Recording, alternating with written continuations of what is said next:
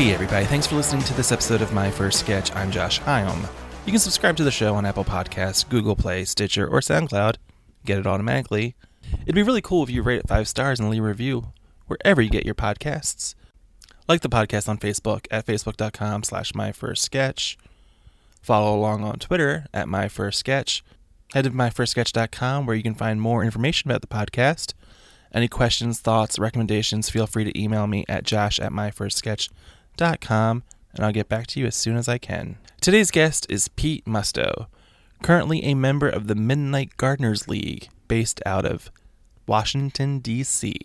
The Midnight Gardeners League will be performing Thought Leaders on Sunday, December 8th at the DC Improv at 7 p.m.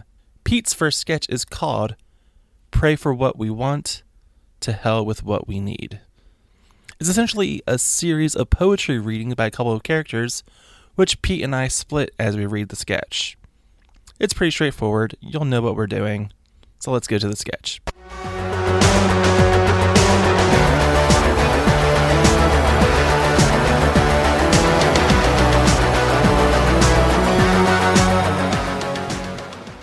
Laundry guy, study girl, hungry guy, thirsty girl, and fucker are placed sporadically around the stage. They are only lit when speaking, and they perform their parts in whatever tone of poetry their lines suggest. All others remain in the dark. Laundry guy is sorting a basket of clean clothes downstage left when he ponders a single sock. Where art thou, matching crew length cotton sock? Dost thou, dost thou not long for thy parted mate? Twins you came attached by a small plastic clip. Two dollars for a six pack. Together you remained snug in your respective shoes through sleepaway space camp, through gym classes uncounted. The strength of your perfectly matched elastic bands kept you united. Can the tumbling, searing force of a Maytag stacked electric washer dryer combo to render you useless and alone? Study girl sits contentedly on the edge of her of a desk upstage right, staring into the beyond. Fly free, sweet Bic Cristal ballpoint pen and blue. You were not meant for the trappings of this cynical, uncaring world. Yes, it is said you can write for up to two kilometers in length. But who are we mortal creatures to dare to guess? What those last few bullet points or squiggles of a doodle mean to you? And so you leave us before we ever see the end approach. Hungry Guy stands next to the, count- the kitchen counter upstage left.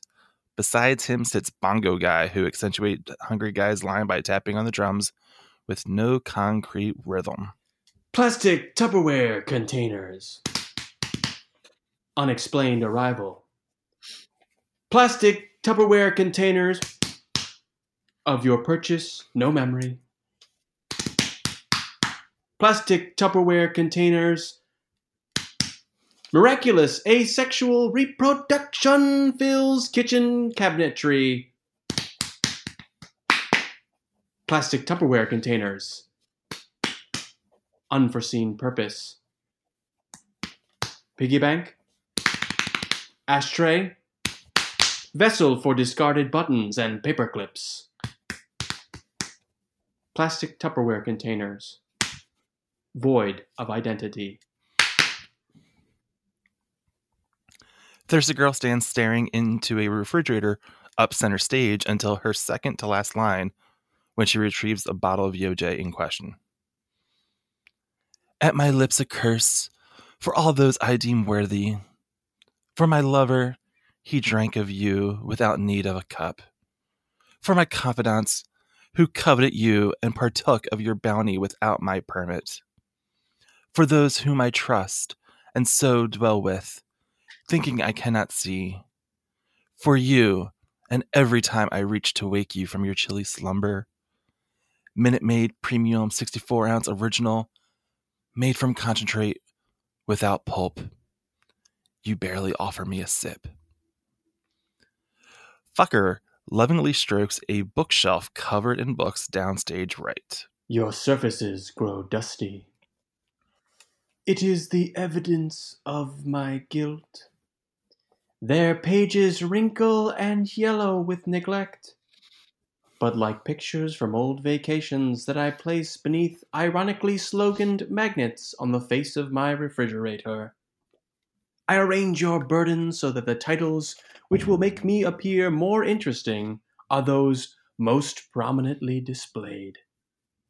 You are the elephant in my room, my darling IKEA faux pine bookshelf.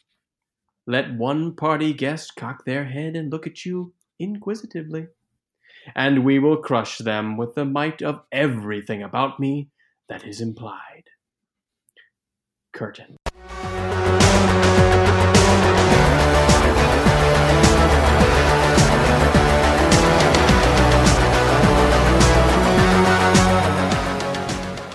Hey, Pete.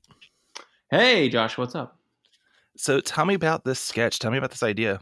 So, uh, I mean, how deep do you want me to go? Because there's kind of a lot of backstory to this.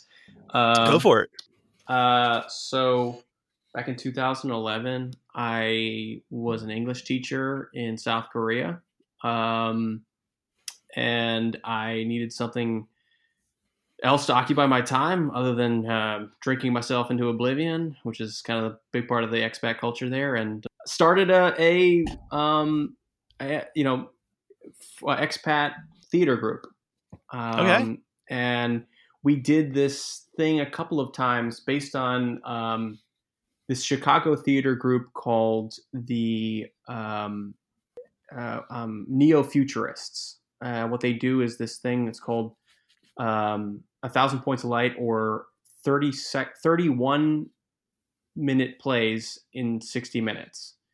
The idea being that you write 30 one minute long plays or scenes, um, and the, the audience chooses the order that you perform them in. Oh, Yeah. So we did it like three, maybe four times. Like I can't remember exactly, but um, yeah, I um, I wrote a lot of them.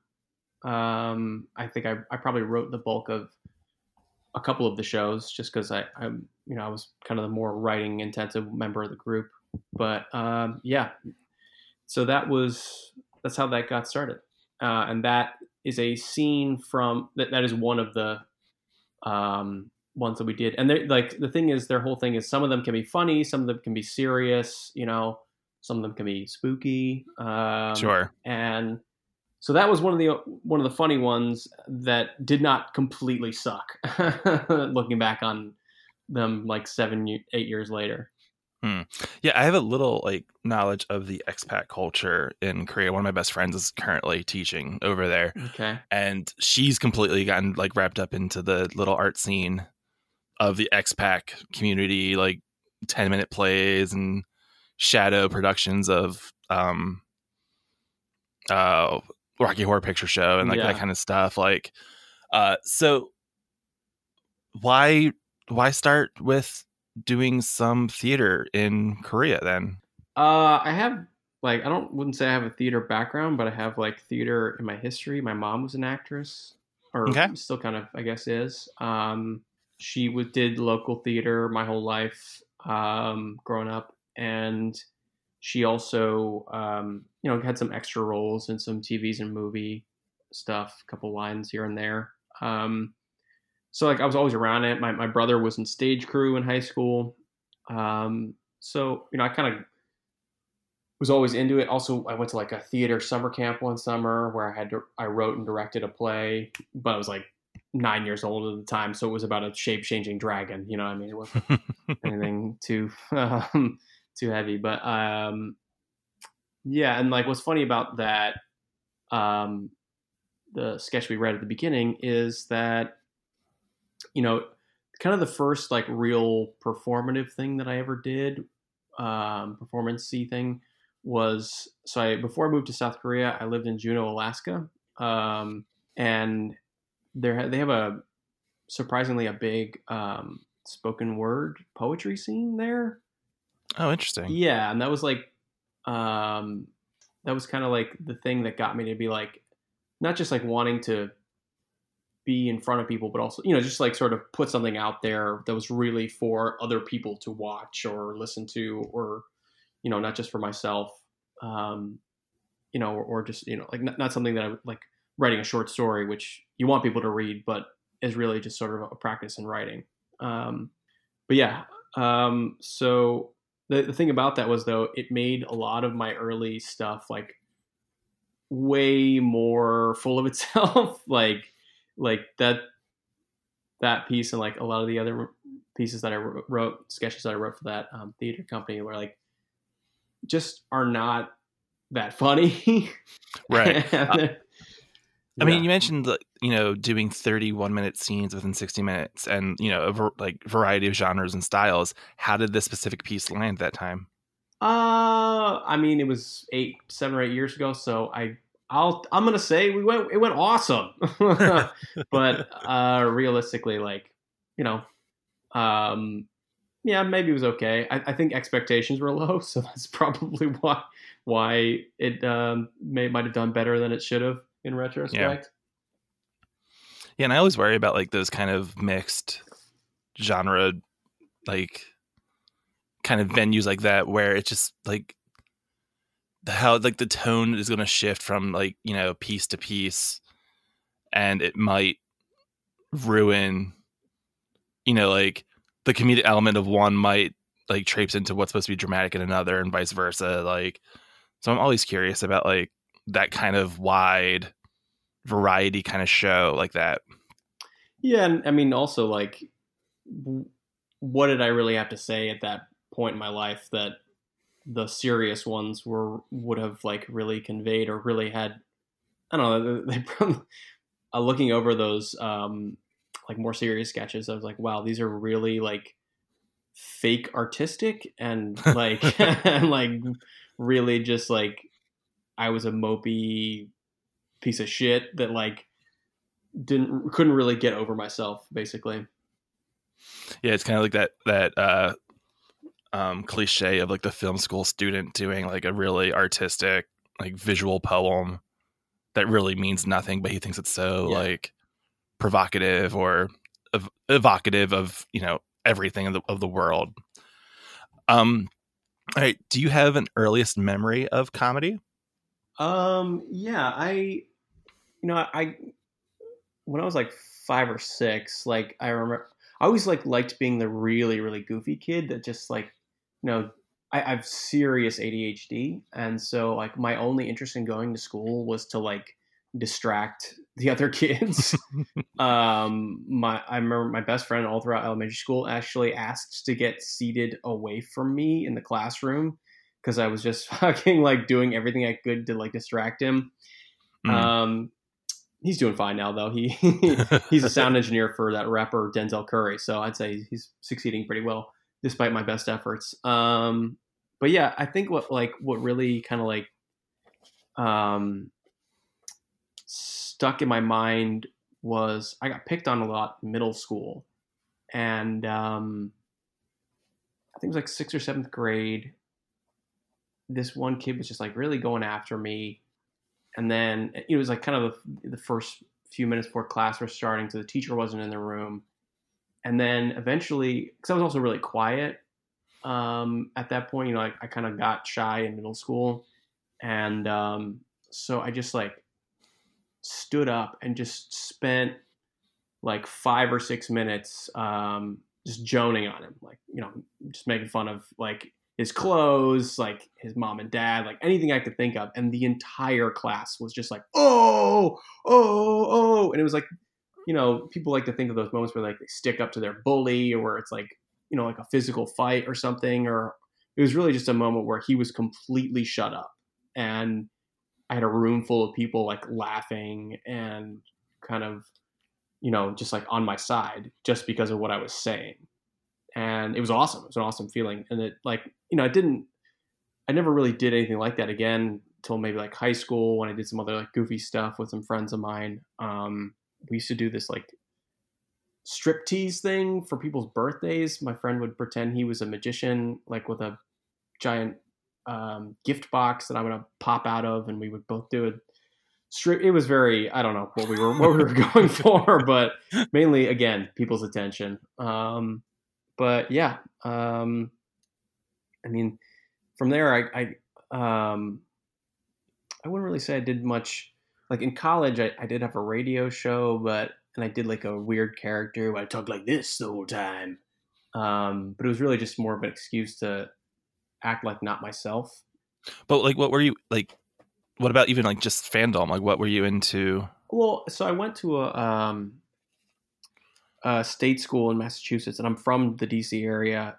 I, I went to this college that was I didn't realize was a commuter school. Like it meant that everybody would go home on the weekends Mhm. because they lived they grew up like 20 to 30 minutes away from the school and me and like the five people that were from out of state were kind of stuck there with nothing to do at least as freshmen and so i just watched tons of stand up tons of comedy central stand up and i used to sit there and just be like man these people are so cool so like just you know i wanted to be them so hard and i did a lot of like my friend of mine was a musician and and um, he used to go to like the local college open mic and I would do like a weird skit thing before he would perform his song sometimes. You know, I never like there was one where like I just I, I can't remember what I I like read something and then collapsed to the floor and he came up and just started playing this soft folk song as I lay there on the ground for five minutes. Um yeah, I guess that's what I, I thought comedy was at that point in my life. But um yeah, I guess not much has changed really. But uh, Uh, of that era of like the Comedy Central stand-ups, who were like the the big ones that stick out to you? you know, that's the thing. Is like I'm terrible with names. Like I, I um, like there's a guy I call I went to college with for four years that I called Phil. Every single time I saw him until like the day before graduation, he was like, "Man, my name's not fucking Phil." so yeah, See, and then but like at the same time, when it takes four years to be corrected, like that's your fault. yeah, you're. Phil. Like, like you have a new nickname. Yeah. Um, but I I remember the one that I'm thinking of that stands out right now. Um, I believe he played the gay friend on Sex in the City. Uh, Mario Cantone. Yeah, I, I think I remember seeing his special once, and I was just like, "This guy is unbelievable."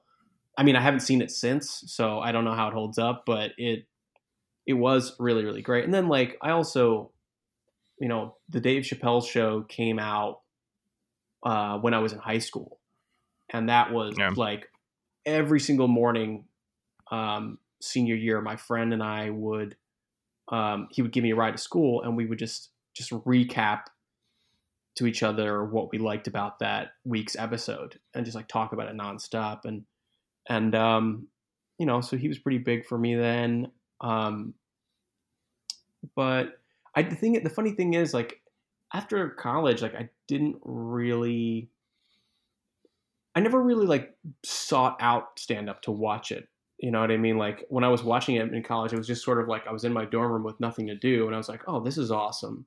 But I was never like a comedy nerd that I was like, "Oh, I love this guy special, and I want to see this guy live." And then like, she's awesome. Like her album, her second and third albums are, are like underground hits, whatever. Um, it, you know, it was never never something like that. I felt like I needed to consume to enjoy it. Mm-hmm. and then like I, I didn't like wasn't addicted to it. And then after college it wasn't even watching those specials that made me say i want to do stand up but i think it was actually a friend of mine from high school's little sister. Um you know she was the first person i ever met. Her name was molly martinez. She was the first person i ever knew personally that did stand up she was going out to like the dc improv um, around like 2008, 2009, like, you know, hitting mics. And I was like blown away. I mean, She was really funny and is really funny. She doesn't, I don't think, do stand up that much anymore, but um, also in like a shitty way in the back of my mind, I was like, well, if she can do it, I can do it. and um, I was super wrong. I, I moved to Portland, Oregon um, in 2009, and I was like, all right, new city, new start. I'm going to do stand up. Um, and the thing is, like, I would write like 10 minutes of material and do it like one time, one, one open mic in a month. And then a month later, write a whole new 10 minutes of material. And the crazy thing is that they would be these are open mics in Portland. We're like giving people ten minutes of time, which is fucking That's a lot. insane. Yeah. um, and it was all like super basic shit that I was doing, like Arnold Schwarzenegger impressions, like jokes about my cat, you know, and it was it was bad. Um, you know, I I was definitely like I feel like I always felt comfortable on stage, but I definitely never I, I did not succeed at that time. I was not very good at it. Well, like, yeah, I'm always, um, when I first started like going to like the live stand up stuff here in, in Philadelphia, I, I was always a bit confused, and I, I totally knew this was the process, but like, whenever I saw the same com- the comic again, and they repeated like basically that sa- that same set exactly, like it never occurred to me that like, oh, this is either working out the prots like. You know, there was a part of me I was like, "Oh, I've seen this before." Yeah. Yeah, I mean, Like- uh, also what I didn't realize is that like if you want to do stand up comedy once a month is not enough. No, Like, it's you, not. You cannot like be like I'm a comedian if you go to one open mic every like every month. Um I mean, there's people who go to open mics more often than that who call themselves comedians who I would not consider that either, but um you know what I mean? Like, uh, it wasn't until so I, I moved back to the states from Korea in 2013, specifically with the idea I was like, I'm gonna do stand up. Like, this is my thing. This is the thing that I, out of all the other things that I've done, poetry, theater, radio, whatever, I like stand up the most. Okay. And so I moved back to the DC area in 2013 and um, just started grinding. And yeah, that's kind of how I met my sketch group, the Midnight Gardeners League. What was it about stand up that like, you know, piqued your interest way more than the other other artistic endeavors that you had previously? Well, um, I think that, uh, you know, I think that, you know, I was saying with that sketch we read, uh, there's this like sort of not, not seriousness to it, but I, I, like I also said before, I'm a, I'm a really goofy person, and the thing is, you can be funny in theater, you can be funny in poetry, but there is like still uh kind of an element of we have a stick up our asses like we still have to take ourselves seriously because poetry is like has some fucking meaning in the world or something and Yeah. and like is supposed to say something or like theater is a, supposed to be a, be about the human experience or whatever you want to say about either of those things but stand up is just like strictly a you know obviously the most successful people are the ones that have some kind of truth to speak and some personal experience that they can convey um, but also it's just about being funny. It's just about like what is funniest absolute funniest thing you can do? Or like how do you get to the like the core the nut of what is funniest without any superfluous other shit? Um and that's what i liked about this there's i mean there are again there are also people who take comedy way too seriously. Um but i think like the thing that i like about it the most is like it's the one aspect of my life where i get to be completely devoid of seriousness Hmm. um because for one thing like you know I, i'm not uh you know chris gethard or uh, gary gulman or um, hannah gadsby like i i'm not as good as and i don't know if i have necessarily a story that's like really compelling about some like deeply emotional part of my life but i know how to make people laugh at really fucking dumb ideas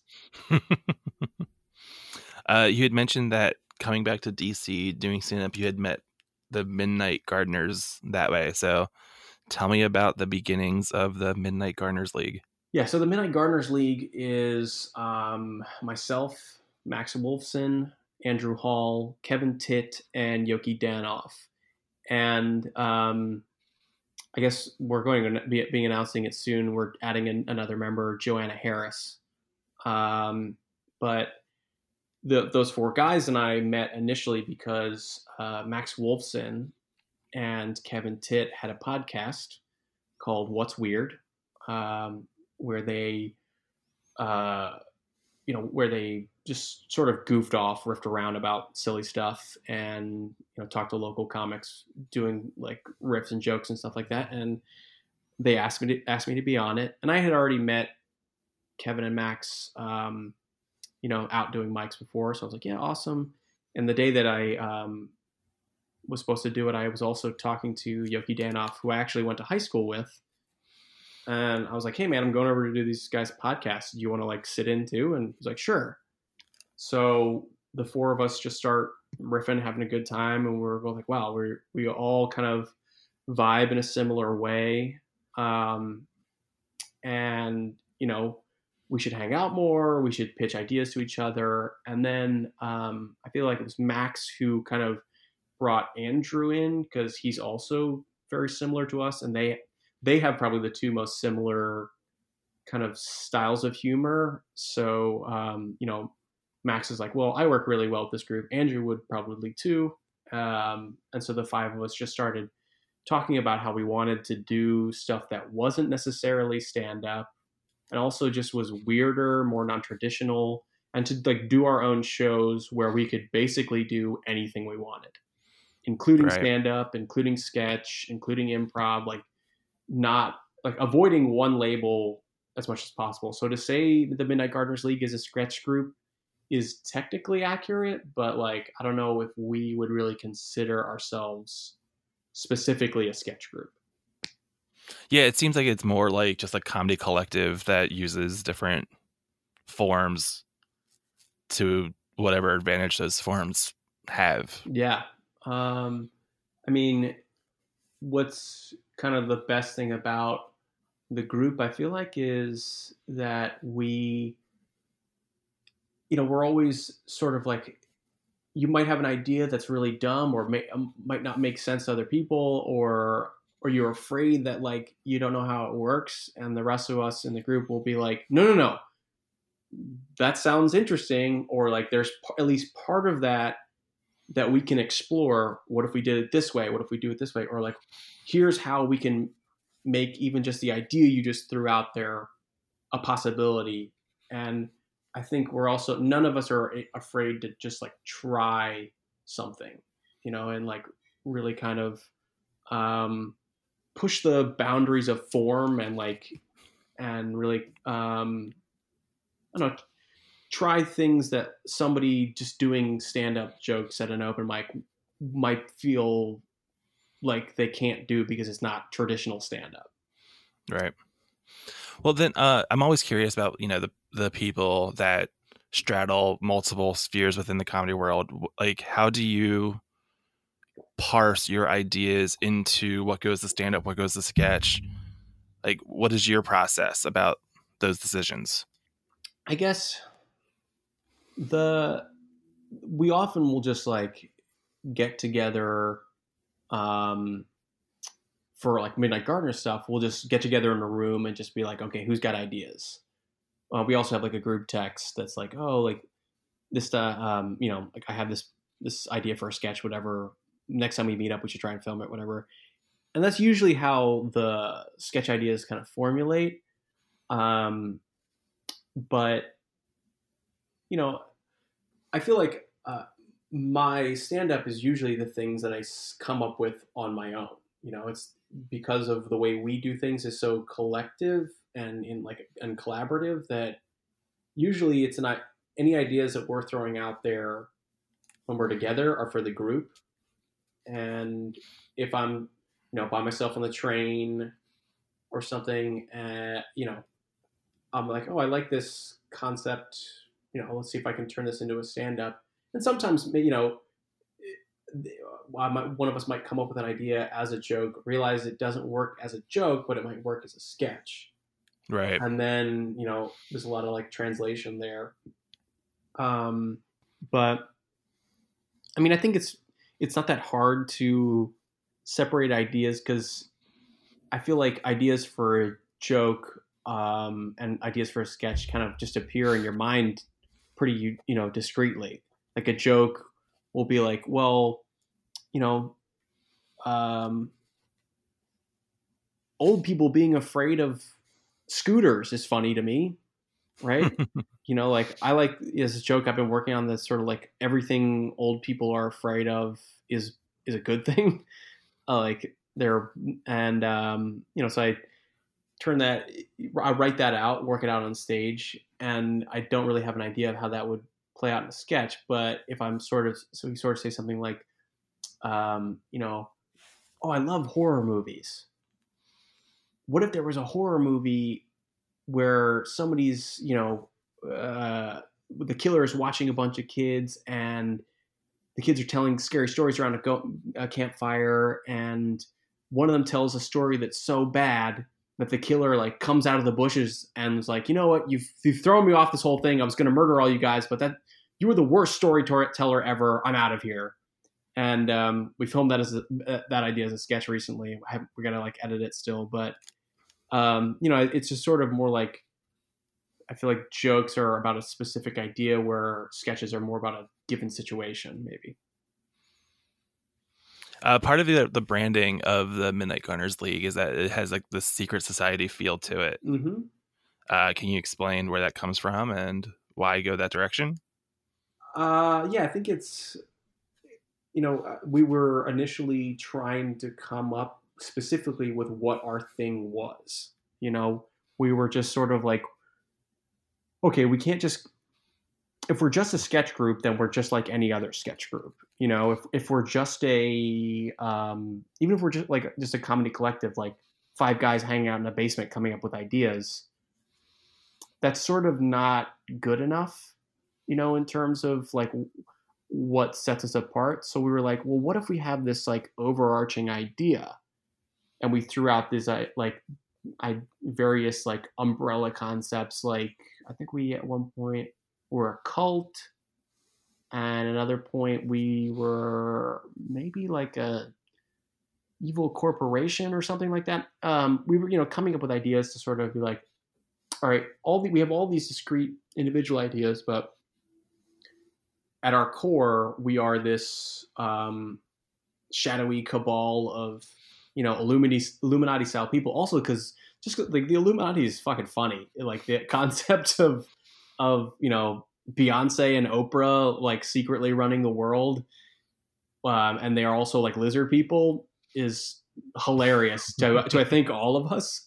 So there's something about that where, and I think we sort of added this layer recently is that we are the comedy arm of the Illuminati, and um, we're like the du- we're the dumbest guys in the Illuminati, you know, because um, I think that's another thing about all of our stuff is like we Im- I don't think any of our stuff is really like high mind high minded or like you know particularly like the craft of joke making. It's like man this idea is so dumb it's hilarious. And right. you know we we just embrace our own stupidity i guess. Um i know those might seem kind of like two disparate ideas but the yeah the the secret society thing is just kind of a fun way of doing it. Because we also all like you know like we like like I said horror movies and sci-fi shit and uh, you know uh, like conspiracy theory like making fun of conspiracy theories not embracing conspiracy theories.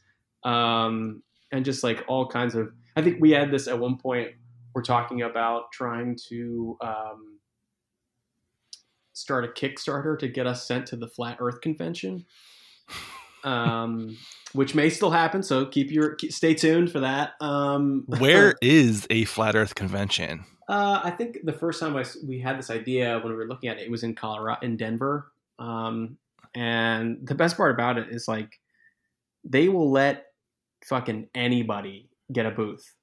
So all you got to do is pay a fee, and it can be about anything, really. Like because it's just like nut job con, you know, like 2019 or whatever, it, it, they clearly if they start turning people away, then they have to turn that critical eye on themselves and be like, well, how crazy is this guy, you know, and how yeah, crazy the, am I? the weirdos will take money from anywhere. Oh Like- yeah, I mean, I'm sure not many of them are fully employed. uh, where does the, I'm always curious um, about comedy names because I think some of them are so poor or like you know super jokey. So like, where does the Midnight Gardeners League come? from? Like, do you remember like that naming process? Yeah, um, we were originally called the Ex-Wives Club. Um, Okay. And for various reasons, we were just like, eh, we don't like that name. Um, and also, it's a little bit more. It doesn't convey as much. I feel like the kind of ominous overtone we're trying to play with. So Right. We just sort of like, all right. So what are some ideas? Um, you know, we, we liked the kind of uh, uh, syllable phrasing of ex-wives club kind of you know three words or you know sort of kind of simple but um, i know obviously midnight gardeners league has a lot of syllables in it but it's kind of three beats and so we were like what about this this this what about this this this you know um, what's the kind of a creepy what is it what is a creepy illuminati style organization kind of call itself and then I, I I remember I was in San Diego for work, just like sitting in a hotel room texting with the guys, and I was like, "What about the Midnight Gardeners?" Those two words sounded really cool. Um, and then we looked it up, like see if anybody had that name already or whatever. And when we looked it up, we found out that Midnight Gardening means doomsday prepping and we were like, "Oh shit! Like, yes, let's definitely use this name." And um, I guess we just kind of added league at the end because it, I don't know, sounded more like a, an organization. Sure. Yeah. Yeah, because I mean, the first thing I saw when I first heard of you, you guys was like that movie Midnight in the Garden of Good and Evil, like, oh yeah, yeah, yeah. which is still like, you know, a very ominous title for what that movie Yeah. is. So I mean, I like you know, I have a my best friend in the whole world loves to give me shit all the time about my comedy stuff, and you know, um, he's a you know he's a, he's got a very good critical eye, but he's a very harsh critic, and uh, and he he's like, I like your old name better. Like, you know, Ex Wives Club sounded funnier. Midnight Gardeners Club uh, League isn't a funny name, and I was like, well, that's the thing. It's like it's not trying to sound funny; it's trying to sound creepy. You know, Yeah. Midnight Gardeners like sounds creepy. yeah, you, that's the point. Like we yeah, we made this change for a reason. yeah. Um, I've been curious recently uh, for people that have been doing comedy for a while, and I'm kind of stealing this question from another podcast. Uh, do you have a sketch that you still love that didn't work on stage? It didn't work on stage. Um, okay, so you know we we do um, now a sort of by every other month um, variety show at the DC Improv, which I say variety because, like I said, it's sketch, stand up, whatever.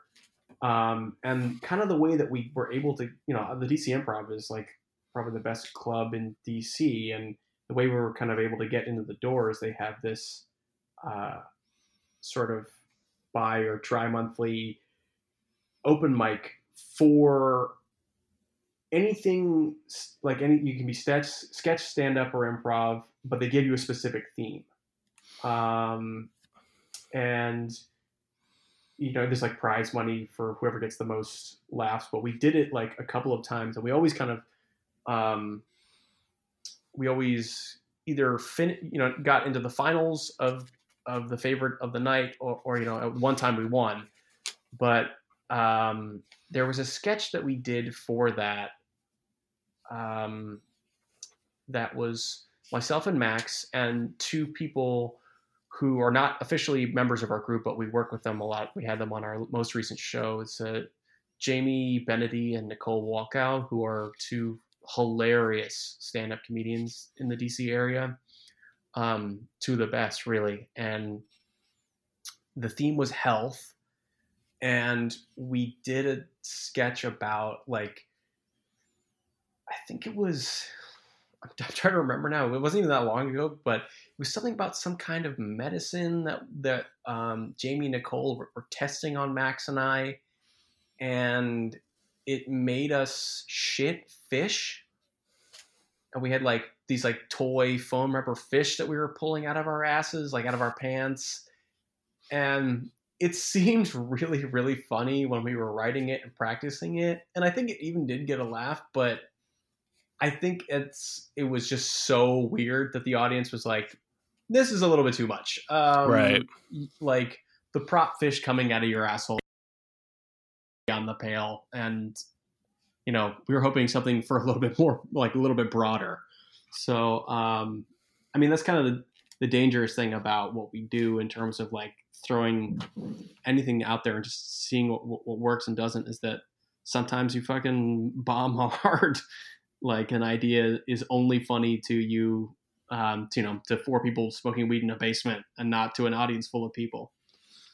Well, I think that actually like that might be a sketch that doesn't work in that kind of like one-off situation, like you know, doing that open, that open mic kind of thing at DC Improv, but putting it within the context of of a fuller show of your own voice yeah probably Well, could stand to um be revisited and, and worked again. I mean, that's what we're something we're learning now. So what we done when we first started doing shows, they were truly a variety show where it was just like a bunch of random stuff thrown together.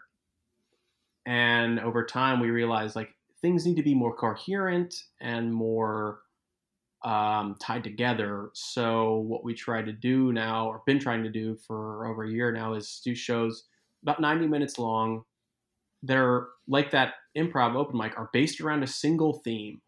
Um, like, um, for example, the one we just did was a night of fine dining, um, where each each act is laid out like a course and a dinner, and the storyline. There's always a storyline in these shows now too. A storyline was I was a disgraced celebrity chef, and like I was hosting a pop up restaurant at the DC Improv as my one last shot at glory, basically. And I had all these people like um, Max played a, a, luxury water salesman. Um, uh, Andrew played a, a, a, celebrity dietitian. You know, and they like they're all individual bits that work on their own, but they kind of like relate to the theme. And there's also like bits that are story bits moving the story forward. Um, and something we're doing now also is realizing that characters that we use in one um, you know situation can recur in other uh, storylines other shows other even other themes um, as long as they're kind of like tangentially related or advanced advance the plot in some way or something um, or, or just in general like you said you saw us at the Sketch Fest, right? Yeah. Um, that so that um, science, mad scientist thing where I play a mad scientist and Max is a robot politician. You know, that was something we, um, you know, we had we had not done in probably a year and a half, two years. But we are like, well, let's throw that in, and and that Shark Tank bit that we cl- closed with was actually the theme of an entire show. Um, Okay. rather, than, rather than like a six minute bit.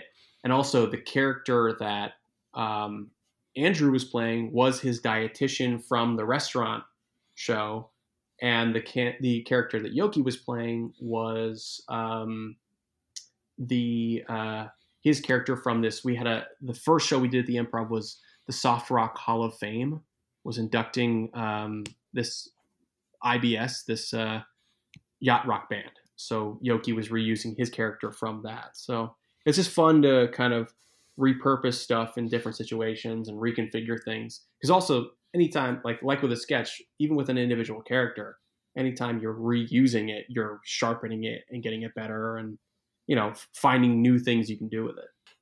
Okay, so l- knowing that those characters in those sketches that I saw at NYC Sketchfest came from fuller pieces, now I'm curious. Okay, so you say most of your bi-monthly shows are, you know, theme based and, you know, have a consistent story.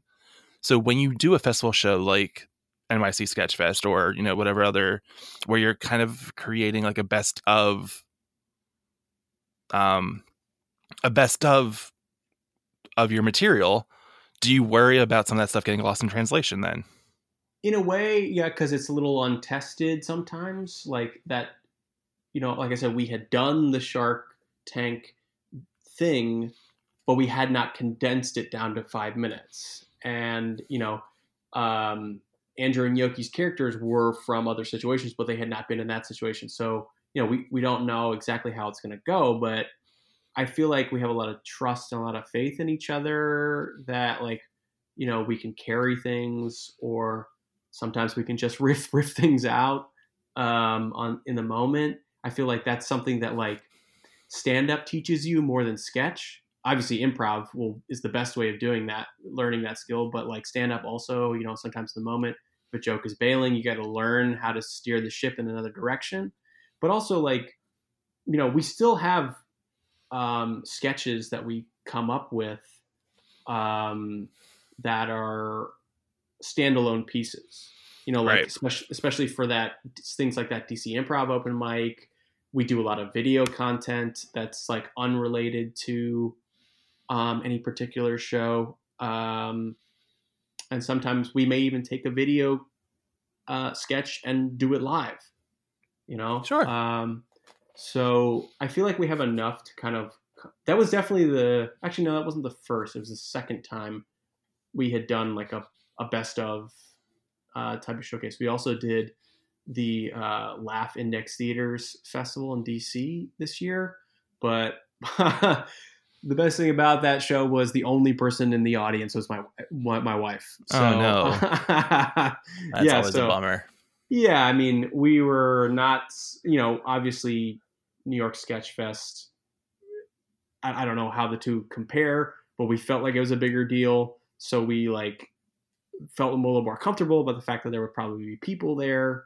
Um, so, you know, I mean, it, it definitely, and plus we, since we had, had already done one of these types of things under our belt, it felt like we knew what we were doing. Like we weren't going to be like, oh God, like this is the total opposite of what we normally do. Um, you mentioned like being able to riff. Have, have you done any improv training, like in any of those like comedy theater education situations? I have read the UCB, uh, um, you know, improv manual. Okay. and I have read Del Close's uh, book, Truth in Comedy. Those are, that's pretty much the only improv like training. No, that's I that's that's fine. That Truth in Comedy book's been on my Amazon wish list for like ten years, and I just never have do have uh, I've never dived into. yeah. go for it I mean, I really, uh, I read an article, a New York Times article about him, like right after he died. Mhm. Um, I think this was back in, I think it was like 2011 or 12 or something like that when he died.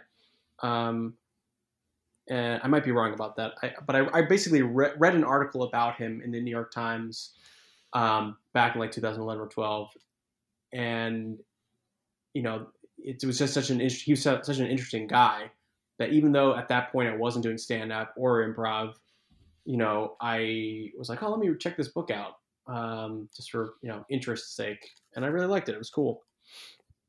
Um, but yeah, I mean, I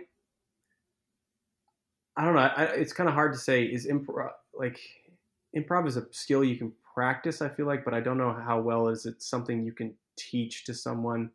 That's why I kind of feel a little reticent to take a class because um, I'm just sort of like I actually had someone once come at a stand-up sh- show be like, "Hey, you're funny. Like, if you ever want to learn more improv skills, I teach a class." And to be honest, in my head, I was like, "Who the fuck are you, man? like, I, I've, I've never heard of you. Why would I take a class from you? Like, you know, I'm practicing my skills in the way that I want to. But not to say that nobody should ever take an improv class, but I was just sort of like, you know, like being funny in the moment is something you learn by. They're definitely like exercises and tools and and people who are good at improv I have a lot of respect for, but I do feel a little weird about paying paying somebody to like teach me a skill that I feel like anybody can learn in any, you know, just by doing it.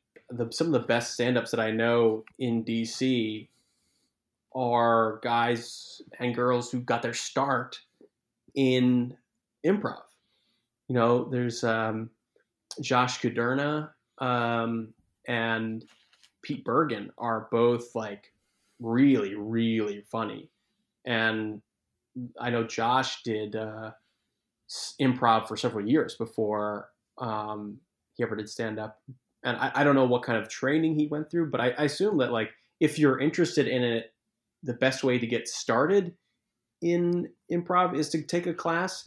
But for stand up, the best way to get started is to just go get on stage. Yes, just go do it, and um, you know, just keep doing it. And so that's kind of the way I feel about like being funny. Like I, I spend most of my time now. I don't go to open mics anymore. As not anymore. Sorry, I, I, I don't go to open mics as much anymore because I'm like, well, I can spend time in a basement with five stranger or like three strangers and five stand-up comics that I either either don't really like or barely can hold a conversation with. Or I can spend time around my friends like really tossing around bits and being like hey what do you guys think about this joke? What do you think about this? Yeah. and then when I want to test it out you know go out and test it out um, in front of an audience. But I, you know I, I just feel like it's really just being around, being in an environment where you can just toss stuff out and get feedback and just go, just grind and go. And I mean, also live your life because if you, the only thing you do is stand up, I feel sorry for you in a lot of ways. Um, you're not living your life, A, and you're not getting material. You're just doing stand up. Um, but I just feel like, yeah, going to a class, I, it's a lot of that shit. It seems like a scam, man. It seems like a fucking scam. Yeah, like I totally understand um certain of the pros of doing like the comedy education stuff. Like I, you mm-hmm. know, if someone offered me to, to, teach a sketch writing class, I, I, would, you know, do it in a heartbeat. But oh like, my god, I would absolutely do it because I, like, um, but like, and you know, improv is such a team game that you have to like, you know, meet people and learn that like interpersonal interpersonal ability of you know that form mm-hmm. where i think a sketch comedy class like the best thing for it the best reason to take it is because it gives you deadlines. Like yeah. Mm, especially especially as a deadline driven person like yeah no and i also like i really enjoyed when i was in college i took a couple creative writing courses and what was really great a deadlines like you said but also b is that like my teacher um, at in college in my creative writing classes, whose name is escaping me right now. Again, I suck fucking suck at names, but um, he did this. He would have this thing where I don't know how many other people do this, but you know, you each week one student would would submit their story. Everybody would read it, and the following week we'd all sit around in a circle, and the author was not allowed to speak and only the other people in the class were allowed to talk about their story. The author was not allowed to defend their work not allowed to like be like, well, you guys didn't get this part, or like, well, what I meant was this, like. right. That kind of right. Kind if, of feedback is so good, especially for sketch writing. I feel like. Yeah, if you're saying what I meant to do was this, then you didn't do it well. Yeah, exactly. Like, so yeah, I totally, I totally see that for sure. Like, because that's one of my biggest problems of you know um, writing my own sketch comedy is like how I see something in my head doesn't always translate to on paper or onto stage. Yeah. Like, and that's always my Achilles heel. Yeah. Um, I also feel like, you know, um, you know, my wife is like a great resource for me because, and you know, she's a person who sees a lot of my work, but she's not in, directly involved in it. So, like, especially when we do these like theme shows, a lot of the times they get more complex than they need to be, or like the narrative thread is not as clear as we think it is because we're the ones coming up with the idea. And so after a show, I'll be like, "What do you think?" And she's like, "Well, you know, this part didn't make as much sense as you guys might have thought it did." And um, you know, that's really helpful to get somebody. She she has a vested interest in me in me doing well, but she also has no personal connection to the work, so she she doesn't uh, feel bad about like being like, this did not work. Right. This was not clear. This was confusing. And, um, cause especially even like sometimes with the guys, like, you know, uh, like I can feel like sometimes one of us or all of us might be hesitant to say like yeah that idea is not the best to the entire group. Like we might say to each other like well i don't know if that idea worked. But like sometimes you guys you know we want to be so supportive that we're just like you know uh, yeah okay keep keep going do it you know whatever. Or like oh we did great we did great but uh, to be fair to us though we also at, after every show try to meet up and be like okay everybody what worked what did not work? And we are also like some of our harsh own harshest critics. Like i know i beat myself up after every like after every fucking like open mic set i beat myself up but so um yeah. I ask everybody, we didn't touch on it really earlier, but like since Saturday Night Live is like such a juggernaut in the history of American comedy, do you have a favorite SNL cast member? I mean, I don't want to sound cliche, but um, I did in college. I had both of Will Ferrell's best of DVDs. Oh, everyone had them. So yeah, Um, yeah, and so that was pretty. He was pretty big for me. I know that's kind of an easy target. Uh, so um, I always ask, uh, since this is you know kind of like a sketch writing podcast, uh, what's something that you've learned from doing comedy that you would pass on to a new writer? I'll give you one obvious obvious one is that um, as much as it sucks, learn to edit. Learn to like, um, you know, go back and revise.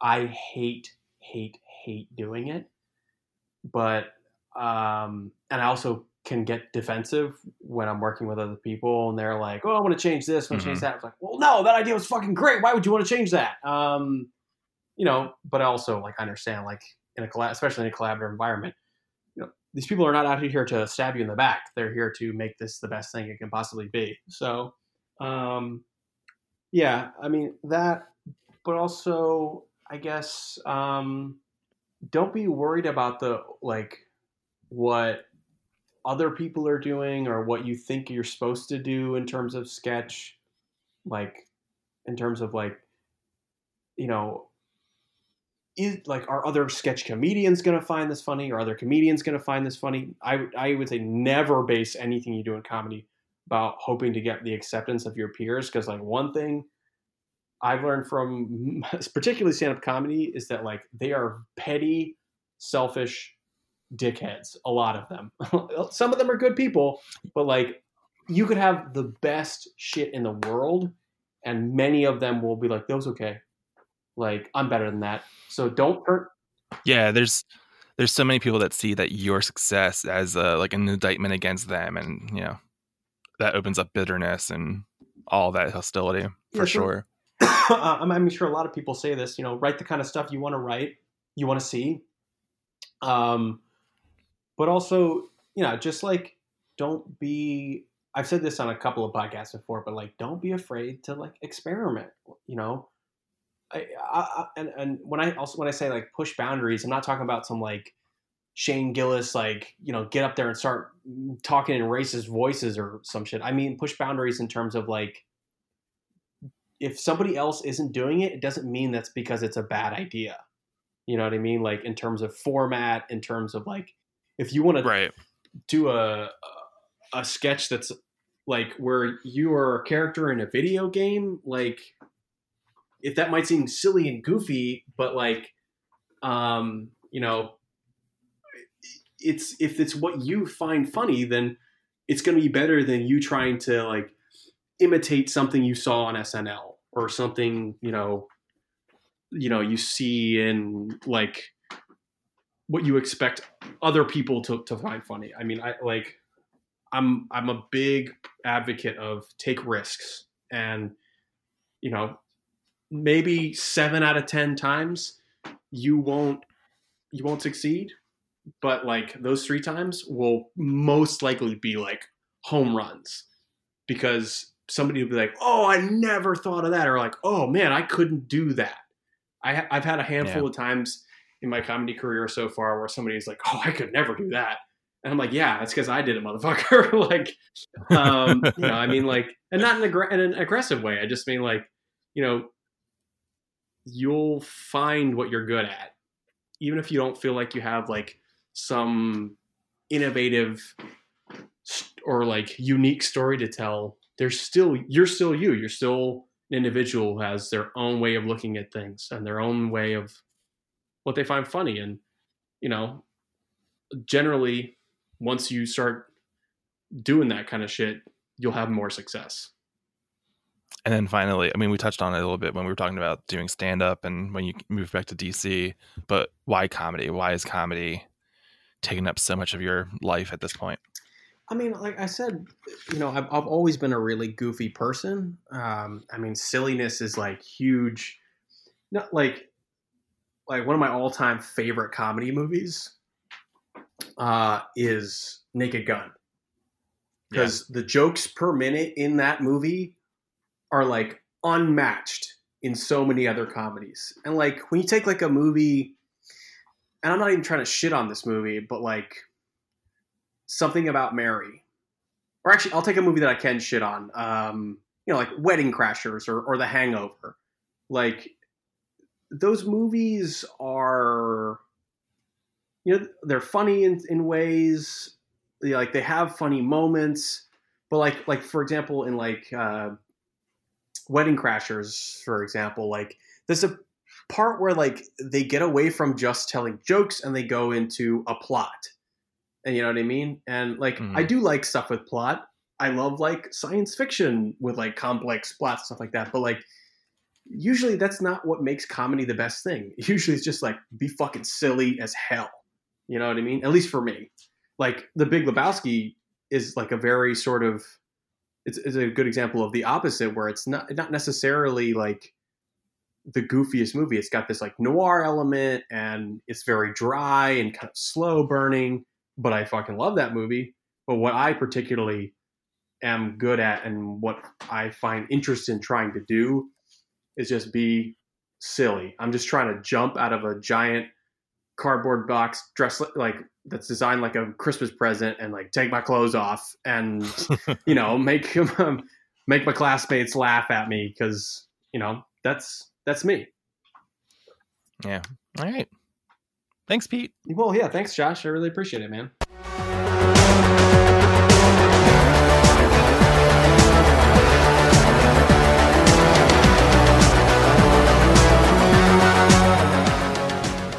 Pete and the rest of the Midnight Gardeners League will be performing Thought Leaders at the DC Improv on Sunday, December 8th at 7 p.m. Find more information at midnightgardenersleague.com. You can follow them on Instagram at Midnight Gardeners. Their Twitter handle is 12 a.m. Gardeners. And on Facebook, it's Midnight Gardeners League. My First Sketch is a Philly Sketchfest production. You can find out more information at phillysketchfest.com, which is getting updated and cleaned up. Go head over. In the next couple weeks, we'll be dropping some hints. Follow Philly Sketchfest on Instagram at Philly Sketchfest. The music on this episode is by the band No No, which you can check out at no no nonoband.bandcamp.com. Like my first sketch on Facebook, follow the show on Twitter, rate, review, and subscribe wherever you get your podcasts. This is Josh Hyam. Thanks for listening. And go see some comedy.